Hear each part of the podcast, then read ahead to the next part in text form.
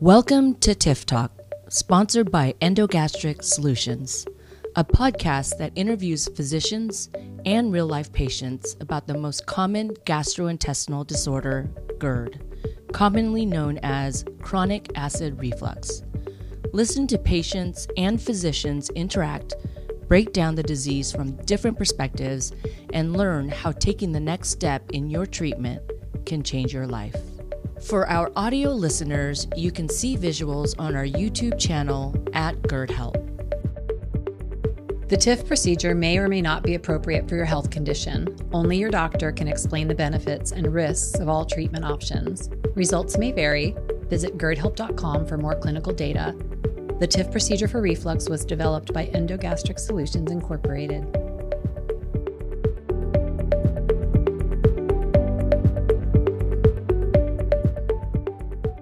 Good evening, Facebook users, and welcome to our TIF Talk Summer Series. My name is Karen Girth, and I'm a Market Development Manager here at Endogastric Solutions. Tonight, we have the pleasure of having Dr. David Forcione uh, here to discuss TIF, GERD, and answer all of your questions. Uh, in addition, we have one of Dr. Forcione's TIF patients, Sandra Maynard. She is here to share her story and answer any questions uh, from the viewing audience. Also have my colleague Wendy Profit. Uh, Wendy will be monitoring the questions tonight, so viewers, please post your questions for Dr. Forcione. Uh, thank you so much, Dr. Forcione, Sandra, for being here tonight. Thank you very much for having us. I think this is an outstanding platform, an outstanding resource for patients who are suffering with these reflux symptoms, and hopefully we can answer any and all of your questions today. Fabulous. So uh, I want to introduce Dr. Forcione. Dr. Forcione. He is a board certified gastroenterologist who specializes in advanced interventional uh, endoscopy and a member of the Center of Advanced Therapeutic Endoscopy at Baptist Health South Florida. He's also an associate professor of medicine at Schmidt College of Medicine at Florida Atlantic University. Very impressive. Thank you for being here tonight. Thank you so much.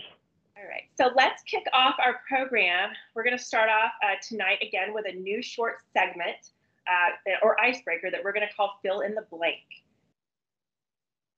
Perfect. So how it works is I'm going to prompt you with a question, uh, Sandra and Dr. Forcione, or a statement, and you're going to fill in the blank and let us know why you chose that word. So the first two questions are for Dr. Forcione. Uh, here's your question. Dr. Forcione, GERD is blank. So GERD is many things to different people. Um, you know, from from my perspective as a physician, when I'm talking to patients about GERD, I, I really try to stay away from um, restricting my definition of it because it really has a variety of different manifestations. Um, you know, the typical GERD symptoms are going to be heartburn, indigestion, uh, but you can also have patients who predominantly will have a cough or a sore throat or a raspy voice. And it, it's really all of those uh, potential symptoms uh, manifest in, in, in, different patients depending upon the circumstances. So it, it's important to remember that GERD is just not heartburn. It, it has a variety of manifestations. So it's important to think about that when you're um, inquiring about treatment options. Well, your next question. Leaving, and you might have already answered this a little bit, leaving GERD untreated is blank. I think I think it's largely a a really uncomfortable, potentially miserable way to live, uh, particularly nowadays where we have we have technology uh, and advancements in endoscopy uh, and surgery to to fix the underlying problem. Um, not only is it a, a bothersome constellation of symptoms for most people, and for, for many patients, it really affects the everyday quality of life. It affects, you know, many of the things that people enjoy in their day-to-day living, you know, food and dining, uh, to mention a few. But there are very serious medical consequences of reflux, untreated reflux, which can include narrowing of the esophagus and, and even potentially the development of esophageal cancer if left untreated for many years. So there's there's quite a range of of potential consequences, uh, but I truly think the most significant one is just the the effects on your quality of life. Uh, you know, day after day, having to deal with it, having to take medications, having to take remember to take your your antacid pills when you go out to dinner and restricting what you can eat. So I think it's predominantly a, a real significant quality of life issue. It's really, really miserable. It, it can be a life of misery. It can make you not want to eat, not want to go to bed because you're just going to have a miserable, miserable night and not want to wake up in the morning and start it all over again. Yes, I can only imagine. And we're looking forward to uh, just kind of hearing your journey and your story um, from, you know, living with, with GERD to your post TIF procedure and how you're, you are uh, feeling now. But so let's, um, let's go ahead and get started. And uh, Dr. Forcione, I want to get started with a few questions. Um, can you kind of educate our viewers on the difference between uh, occasional acid reflux and chronic GERD? So, like like many things in medicine, um, the condition of of gastroesophageal reflux or GERD is a spectrum. So there are many, many, many patients who have, you know, very intermittent symptoms, and and I would bet that most of us on the panel have intermittent reflux if you know you overeat or eat the wrong thing you know, the very occasional reflux. But for for patients that are suffering on a regular basis, meaning having um, you know more than twice a week symptoms requiring uh, typically over-the-counter antacids or, or, regular medications, that's what we would consider in the the chronic uh, reflux category. Uh, but you know, as I said earlier, it's it's a constellation of symptoms, and it, it, may not just be the heartburn. You may have more of the the respiratory symptoms, the cough, the sore throat, the the uh, abnormal or unusual taste in your mouth, uh, the coughing at night, uh, the raspy voice, the regurgitation when you bend over, you feel food is, is coming up on you, liquids are coming up uh, come up on you. Um, so, you know, patients may not recognize those as heartburn or GERD symptoms, but those are all manifestations of the same problem. And, and what we now know is that it, it really is a mechanical problem. It's, it's not a, an issue of, well, my body makes too much acid or my body doesn't digest properly. It's a mechanical problem of the anatomy and you can you know you can take all the medicines in the world and it doesn't fix the underlying problem. It's just a band-aid effect. And i'm not saying that medications are are not part of the treatment options uh, particularly for the very intermittent uh, you know pa- patients with very intermittent symptoms but we have to remember that that GERD uh, is much more than acid. It's it's a variety of of injurious chemicals that our body makes, bile, acid, digestive enzymes, even just the food we eat is an irritant uh, to the esophagus. And at its very basic uh, premise, this is a mechanical problem with the way the esophagus and the stomach interact. It's a very complex mechanism. Um, and we know in patients who have significant chronic GERD symptoms, it's almost always a mechanical anatomic problem. And we now have the, you know, the power to reverse that and restore its to its uh, its native its, its native anatomy, what it's supposed to be. Thank you for that explanation. And and you you kind of just mentioned um, it is a mechanical issue. Can you um, you know kind of go into uh, you know, fixing that mechanical issue and a little bit more about the TIF procedure. That was a good segue. Sure. So, you know, if you think about how we how we digest and you know how we swallow food and liquids, obviously the esophagus is the the conduit. When you swallow food or liquid, it goes down that tube called the esophagus, and it has to get through that tube to get into the stomach.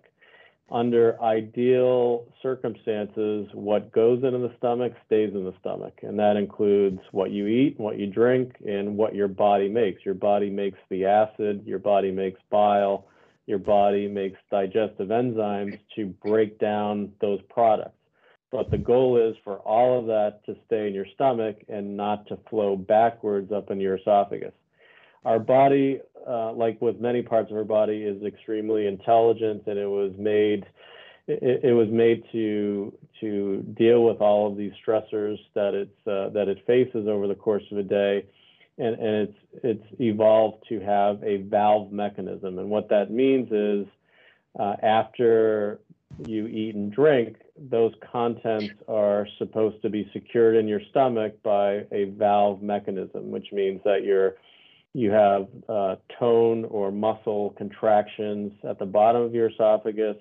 You have the diaphragm working with that muscle, basically all to prevent those contents from coming up in your esophagus. Your esophagus does not like to have those things coming back up on it, and that's why it will hurt. That's why it will feel abnormal and potentially those contents can come up and irritate your your airway and your vocal cords uh, and cause those types of symptoms. So our body is designed to have a one-way valve. It goes in, but it doesn't come back up.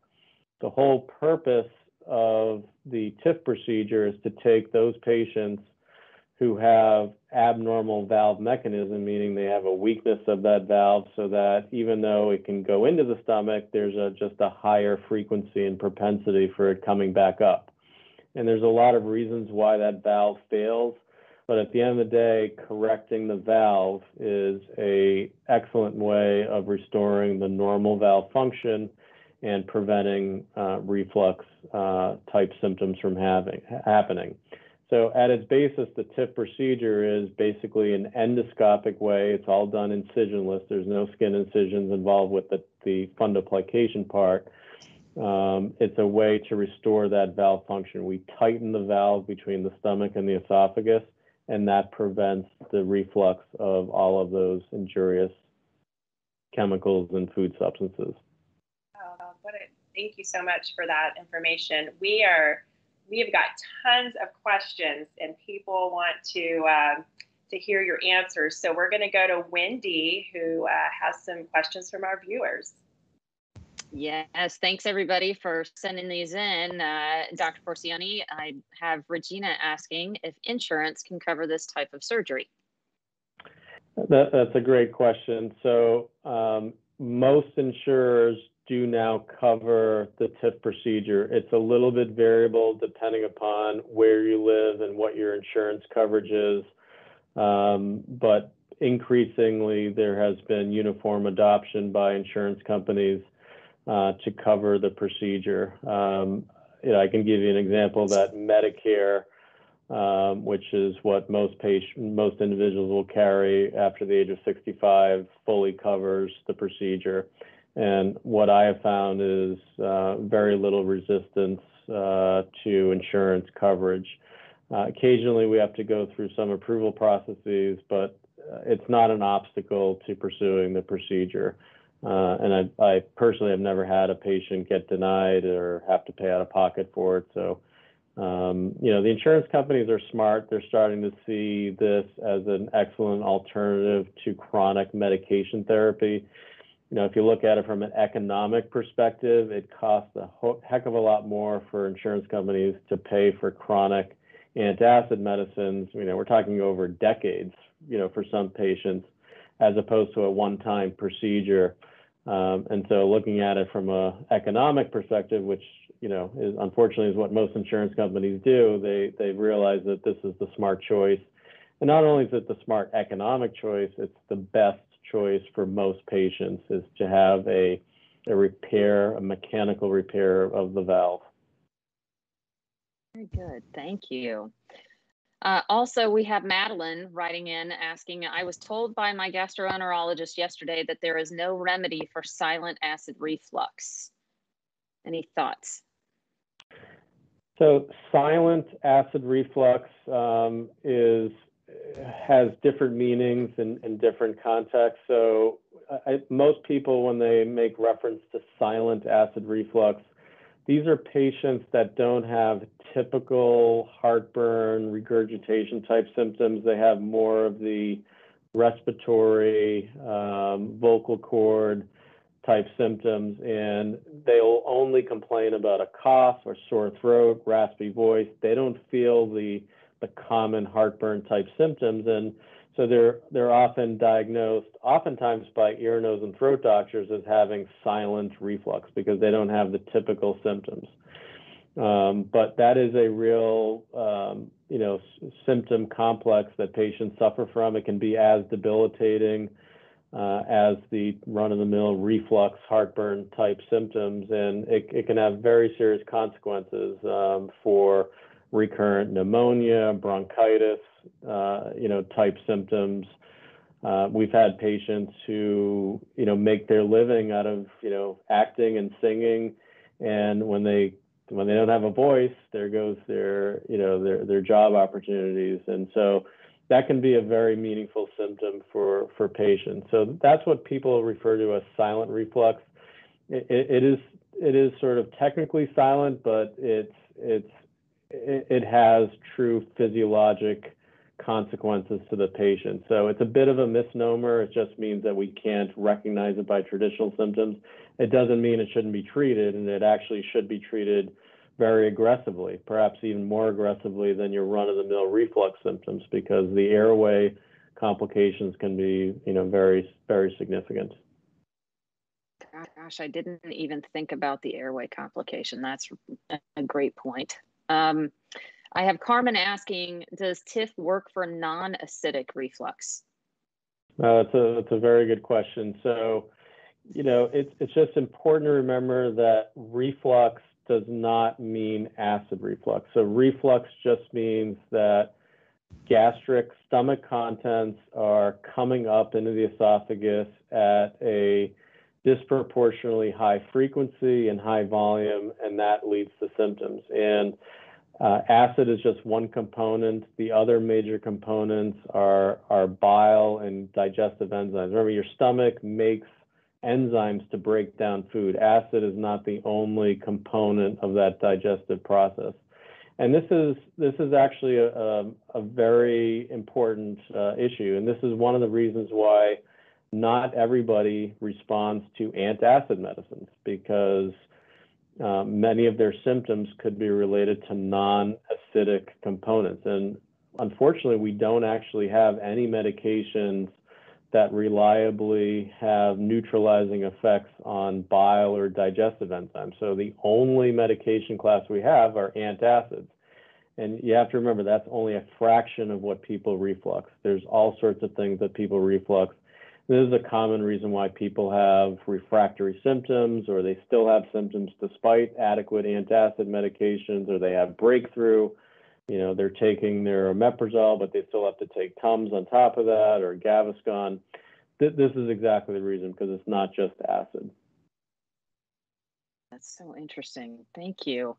Um, we have uh, we have. Um, sorry, I'm, I have to jump back up here because I, I went too far down on my screen. Uh, we have Matt Matt asking, how long does it take uh, to take a patient to find relief without PPIs after a TIF?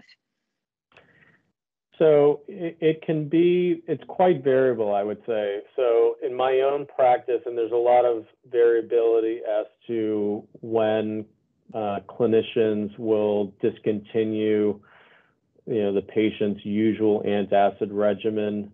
Uh, in my own practice, I continue patients on all of their same medications for the first three months after the procedure.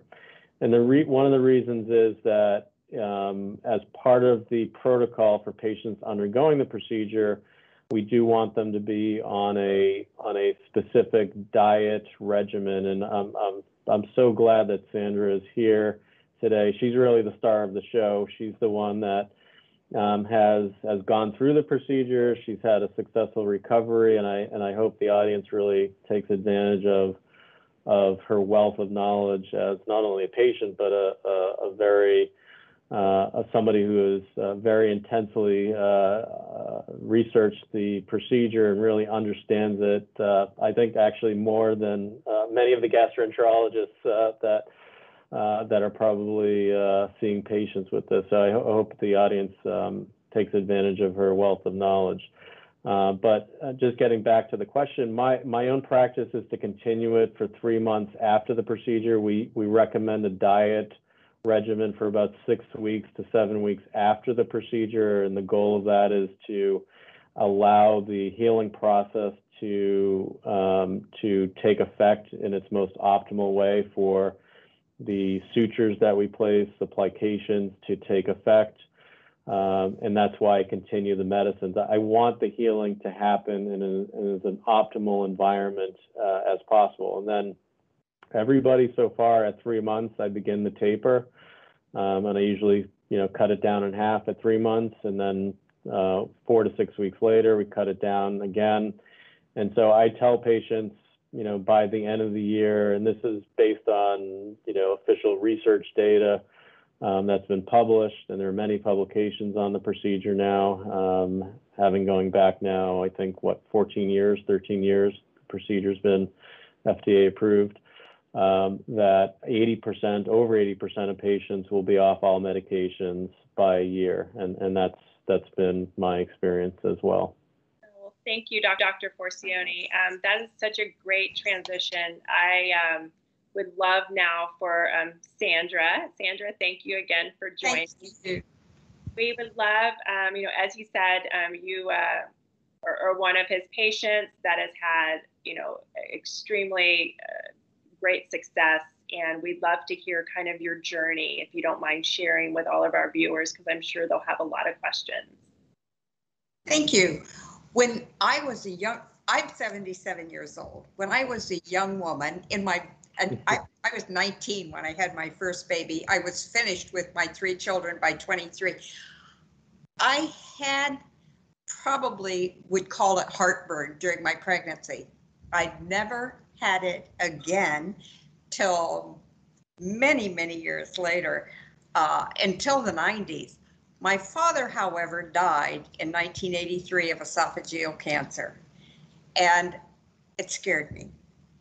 And at first, I believe he had Barrett's disease, and it progressed. If I'm not mistaken, I, I was pretty naive about it. But he, he died a pretty rapid, miserable death uh, with esophageal cancer. So the first times I started having heartburn, I, I looked for a, a gastroenterologist here in my town of Lake Worth, and I found a champion uh, in, that doctor. And he he knew I was worried, and he said, "We're going to check you." And he said, "I promise you this: you're not going to die of esophageal cancer. I'm going to keep an eye on you." Well, you talked about the economic impact of GERD, and I'll tell you, undergoing endless endos- endoscopies uh, and every other test are expensive tests. Plus, they're hard on your body. It's no fun to keep going under uh, anesthesia to have those things. And uh, he saw that I had some issues, and I, he did so many tests on me he did the Bravo study. He, I had monography. I had, am I saying that right, Dr. Forcione? Monography. Manometry. Manometry. Yeah. Yeah, where they checked my swallowing. I did have low manometry scores. Uh, and, and we just could not get this taken care of. I was on PPIs for about 17 years, and he kept telling me, "You do not want to stay on these." And he would try to wean me off them, and I and I was too miserable. I was eating hands. Uh, every purse I had had Tums, Gaviscon, uh, Rolaids. Uh, and sometimes we'd have to pull over on the side of the road for a 7-Eleven to find Rolaids or something to mm. give me just temporary relief. I was so miserable with GERD symptoms. And uh, finally, he said, you know, there is a surgery surgery for this, Sandra, that I think will suit you. Well, I started looking into different esophageal uh, cures, and, and not cures, but treatments for this surgery wise. They scared the heck out of me. And then he said, there's one that I think you should investigate. It's called TIF. I said, all right. He said, I was 75 at the time. He said, I'll tell you what, I might have a problem finding a surgeon who wants to do surgery on you at your age. You're very healthy. I, uh, I was a bike rider. I'm active. I'm cheerful, but I was old. And uh, one day he called. He said, I found somebody in Boca Raton, Dr. Forcione. He said, I think he's going to be the perfect match for you. And I went, and it was at a time, Dr. Forcione, it took a really long time from my first appointment to getting the surgery. I think there was some uh, issues with the mechanical uh, things going on. By the time he gave me a date for this surgery, you'd think I was going to the prom. I was so excited and so happy. And um, he did the surgery in January, and I'll tell you, I did follow his recommendations and stay on the PPI. He gently weaned me off them, but I never, ever have had heartburn, GERD, or any kind of regurgitation since. Before that, when I was suffering so, I would it, it, was especially bad at night. I suppose after I ate, I knew to eat early. We changed our dinner times. I was eating dinner at 4:30, no fun, so that I could have a lot of time to digest my food before I went to bed. And I would get in bed, and it, it would just start coming up. And I'll tell you, it was like probably would feel much the same as if you drank Drano. It was mm. so so miserable, so acidic. I just felt like I was raw.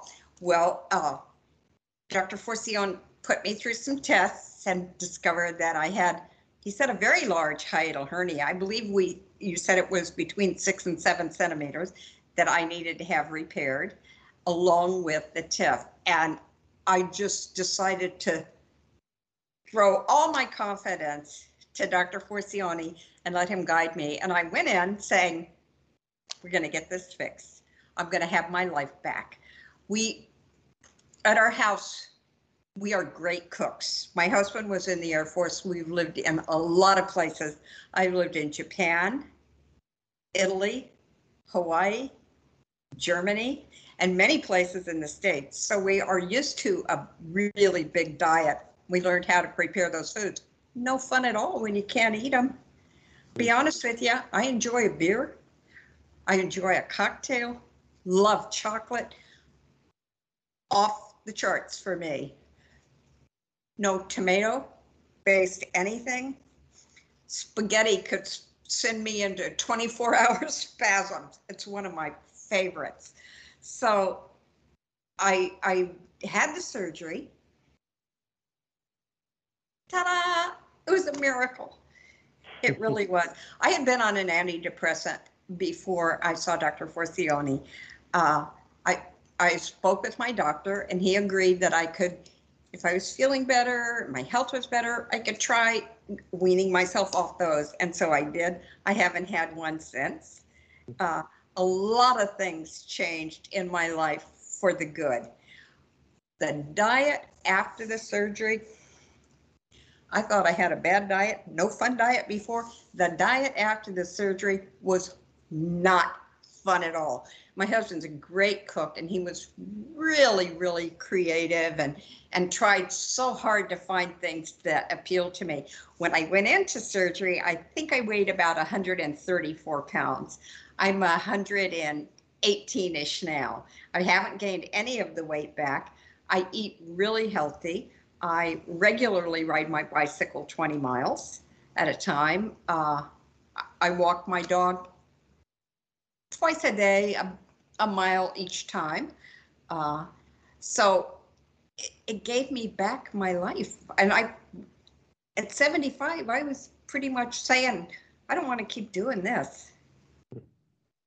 Sandra. That's so wonderful to hear. And I know there's so many people out there listening, you know, tonight that do, you know, feel the same way. And I hope that, you know, your story as, you know, let them know and encourage them that there there are other options. Um, I know you mentioned, um, Sandra, that you did have a hiatal hernia, and Dr. Forcione um, fixed that. Dr. Forcione, could you uh, just touch on a minute on on uh, hiatal hernia repair with the TIF procedure, and and if the recovery is different versus a, a straight TIF? Great, great question. Um, so hiatal hernias are very common. Just just so people understand what a hiatal hernia is. Uh, that is when a portion of the stomach is actually pulled up into the chest cavity. Normally, the entire stomach is supposed to sit in the abdomen, sort of below the chest, but what we call below the diaphragms. When people have hiatal hernias, that means part of the stomach has been pulled up into the chest, and that is a common finding, but it's also a risk factor for having more significant reflux. Doesn't mean that that everybody with reflux has a hiatal hernia, but there's a clear correlation uh, between the two. So it's been it's been uh, it's well known that in order to optimize the anti-reflux barrier, the valve mechanism, as we as we call it, uh, having uh, having a normal anatomic alignment of the stomach is is optimal. So I would say about two thirds of patients um, will have the need for a hiatal hernia repair as part of the TIF procedure. It's done as a simultaneous operation, so we fix the hernia first and then do the, the fundoplication or the valve repair uh, as a secondary procedure. Um, I would say, certainly in my practice, I think in most practices, without exception, that's done as a minimally invasive procedure. It's either laparoscopic or robotic uh, in, in the technique. Um, and it takes usually between 45 minutes to an hour and a half to do the hernia repair and another 30 to 45 minutes to do the valve repair. So um, the entire duration is about an hour and a half to two hours uh, to do everything for most patients.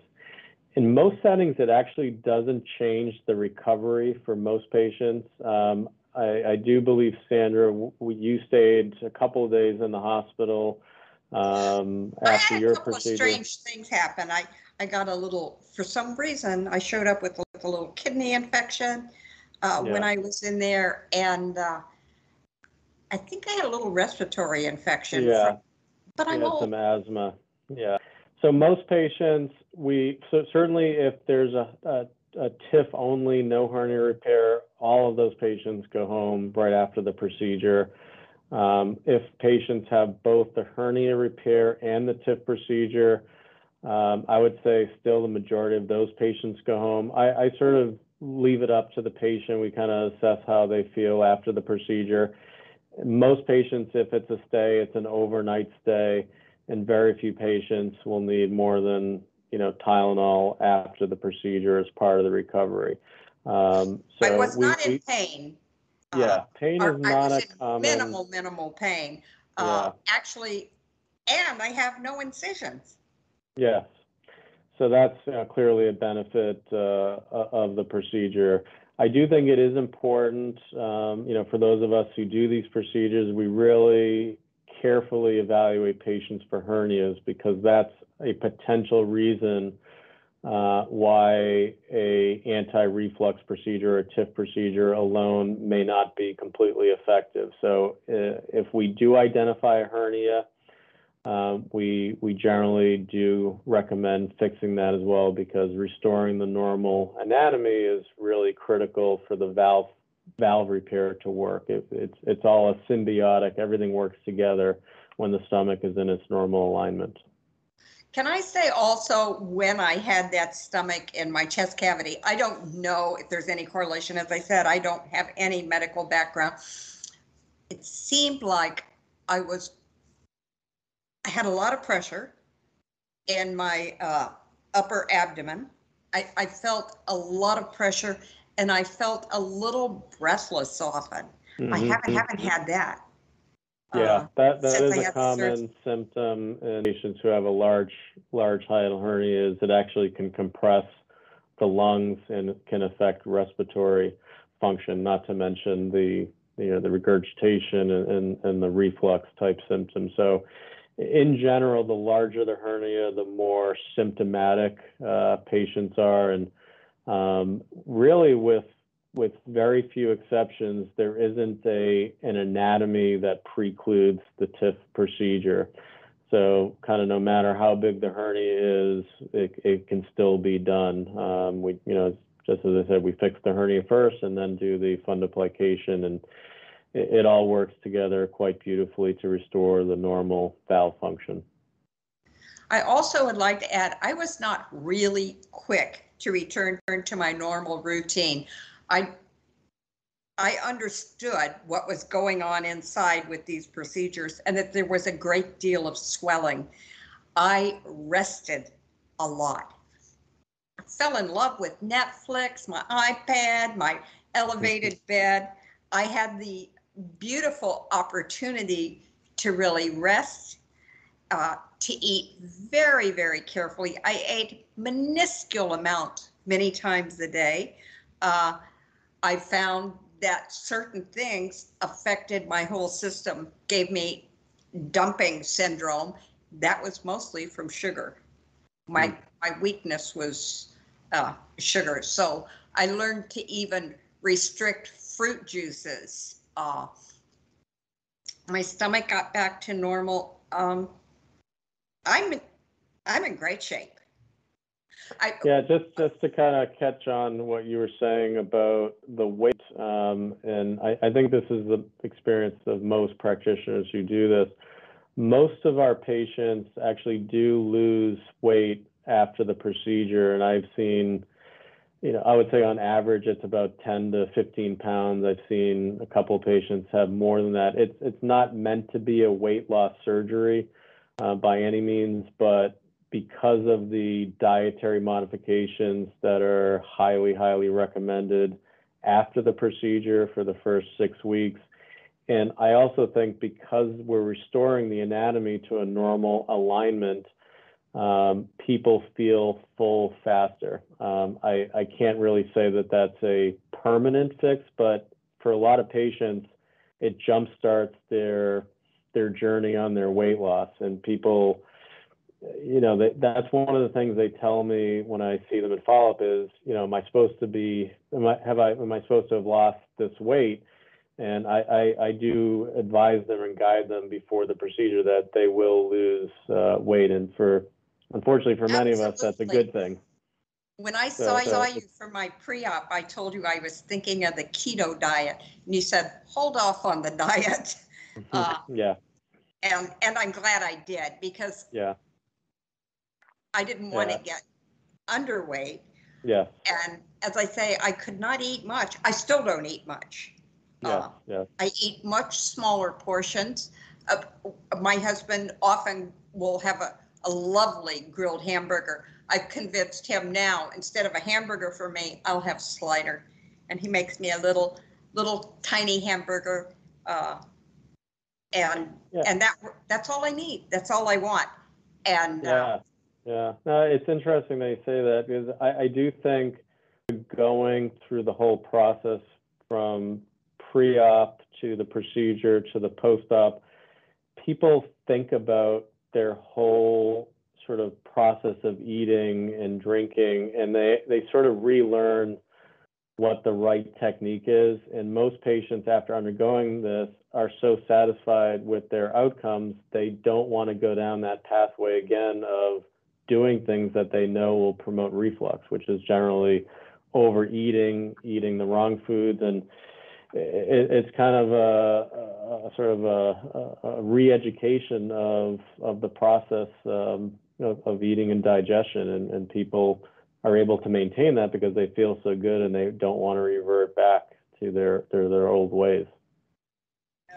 That's interesting. I I actually just had a question. If I can jump in for a second, a, a couple of couple of questions that I, I think fall into this this track is, you know, number one is is the goal really after TIF to return to a normal diet? And what I'm hearing you say is you you need to really relearn what is is going to be right for you. And I would guess that that differs by individual. But also, if you have any thoughts on that, Dr. Forcione, please, please share.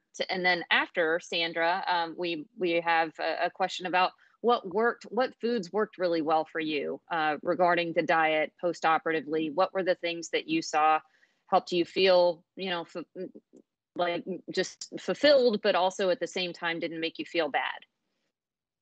That's an excellent question, and, one that we get very often um, when we have this initial preoperative discussion about what the procedure can do for you. And I, I really try to remind patients that this is not a license to, you know, go into an unhealthy way of eating. Um, I, I really try to transmit to them that this is not you know, a free pass to uh, eating foods and, and eating volumes of foods that will promote reflux. No matter how good the anatomy is, how tight the valve is, you can you can beat it by overeating and eating the wrong food. So we still really um, try to impart on the patients that this is going to reset your anatomy back to the way it's supposed to be. You're going to be able to enjoy foods much more than you used to be but this is not a free ticket to um, eat the foods that we know will cause reflux, even if the anatomy is completely perfect. So it's you know sometimes hard for patients to sort of acknowledge that because they want to just sort of dive back in, but it, it's really it's it's really important to remind them that um, we still need to be cautious with um, avoiding and restricting things, you know, foods and liquids that we know no matter how good the anatomy is. And so the ones that I always come to my mind are carbonated beverages, um, sodas, anything with carbonation will promote reflux. And, uh, you know, happens to me all the time. If I drink a carbonated beverage, I'll, I'll have reflux. It, um, you know, uh, chocolate is another one. Alcohol and caffeine can also promote um, but uh, certainly, I do tell patients, you know, after the procedure, yes, you can have coffee, yes, you can have, you know, uh, alcohol, but it's not a it's not a free pass to you know drink in excess or to eat in excess. Um, but it, your quality of life almost universally will be better with restoration of the anatomy. That's so interesting. Thank you. I there were several foods that I decided I could do without. One, one of them is carbonated beverage.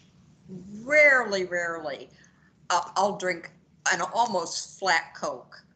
Uh, I'm from Georgia. I grew up drinking Coca and uh, and I and as I confessed earlier, I really enjoy beer.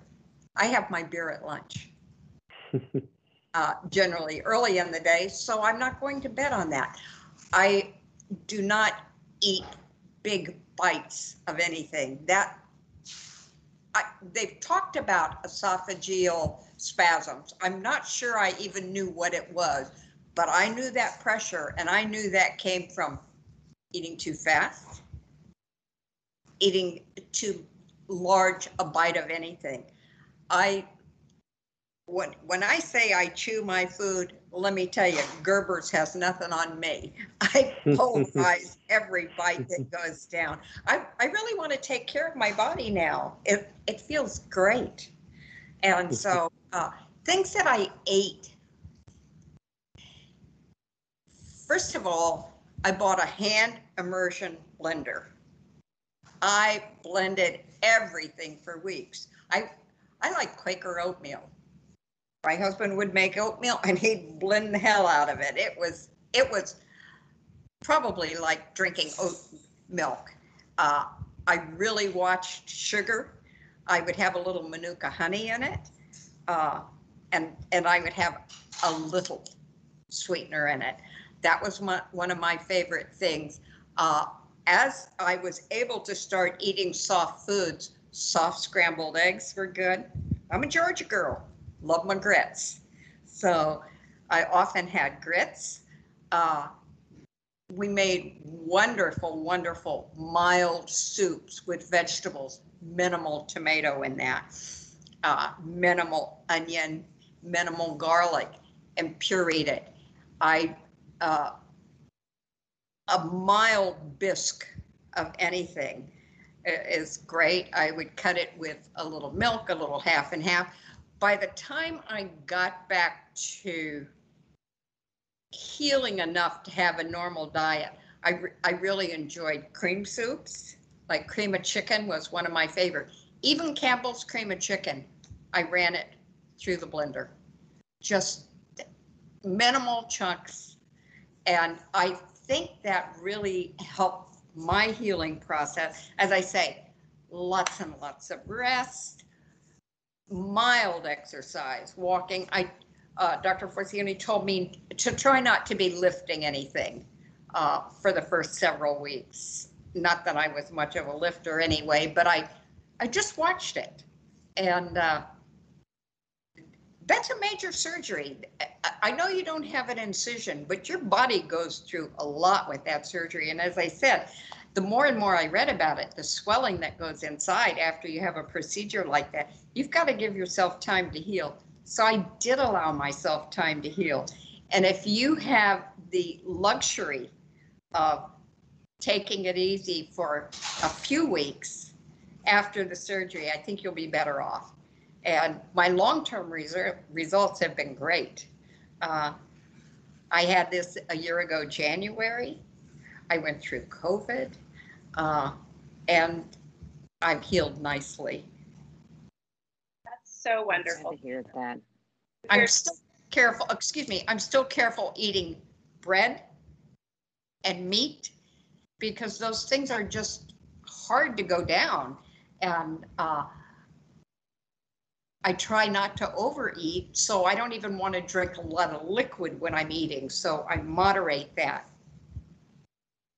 It just we love hearing hearing your story, and we're so happy that you uh, are feeling so great now. Um, and we just we know that you know a lot of people are watching you. Um, you know, stay tuned. Sandra is uh, telling her story on our GERDHelp.com Facebook page, so please continue to follow her and uh, hear about her story.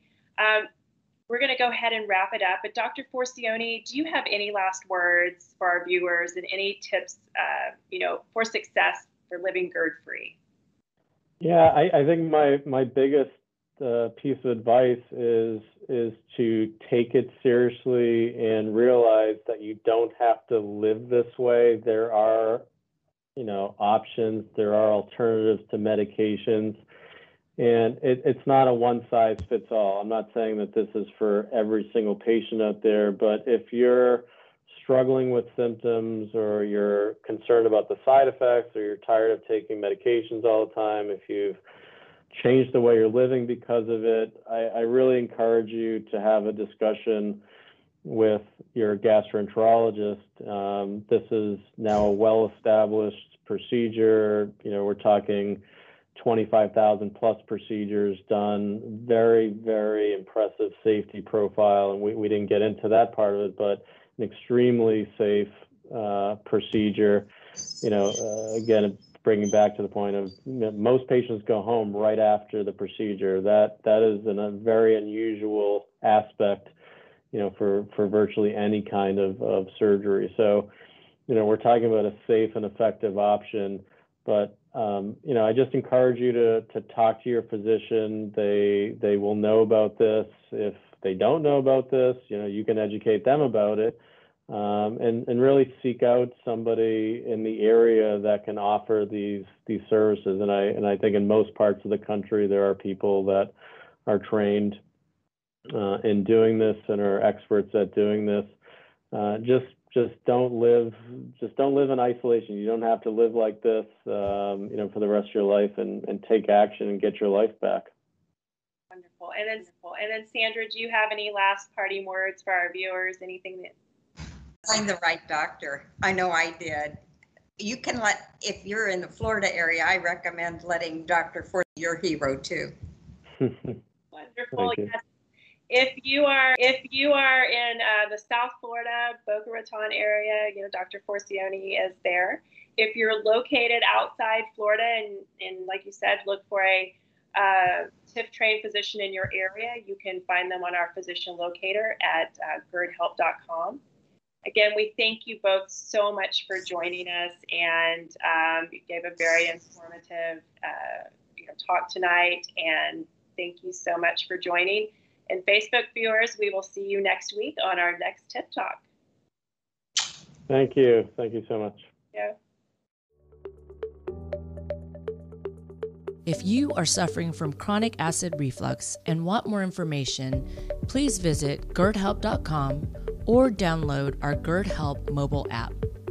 Thanks for tuning into another episode of TIF Talk. Leave your questions and comments on our social media at GERD Help. Live well, GERD free.